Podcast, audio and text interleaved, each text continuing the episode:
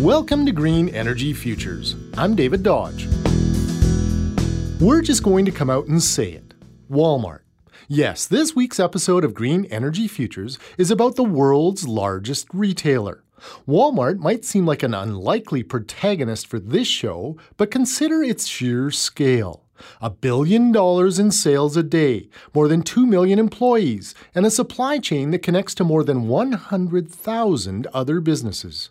But when Walmart Canada decided to build its fresh food distribution centre for all of their seventy-eight Western Canadian supercentres in Balzac, Alberta, they took C E O Mike Duke's two thousand nine challenge to broaden Walmart's sustainability very seriously.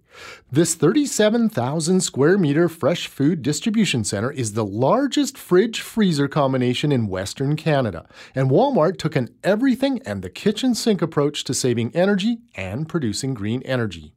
Virginia Garbutt oversaw the project. She has a title that, well, I'll let her introduce herself. Hi, I'm Virginia Garbutt, the Director of Network Infrastructure and Continuous Improvement at Walmart Canada Logistics Department. Say what you will about Walmart, but when it applies its overachieving corporate culture to things like sustainability, wacky things can happen.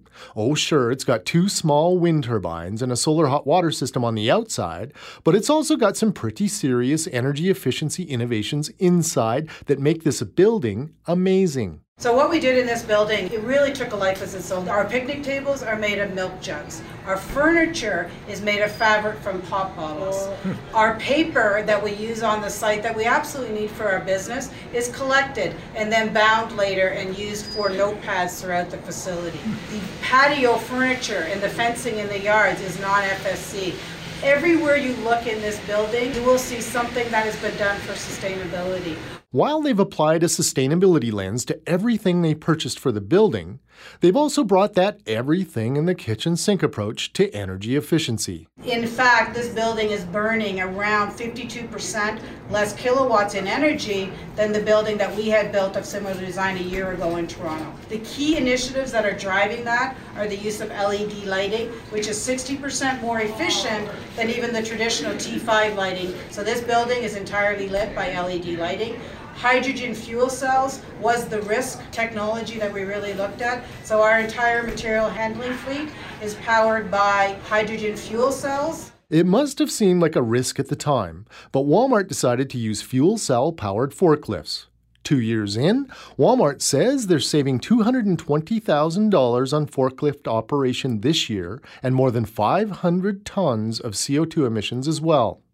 Walmart collected ideas from suppliers, staff, and they even took an infrared camera into their one-year-old warehouse in Ontario and found more ways to save energy. That was the fun of the project, right? We just asked ourselves a lot of questions, and we did a thermal imaging scan of a building down east, and we discovered that dock door windows, we, traditionally you put those in all buildings, and they're actually a source of energy. It's like putting a window on your refrigeration door.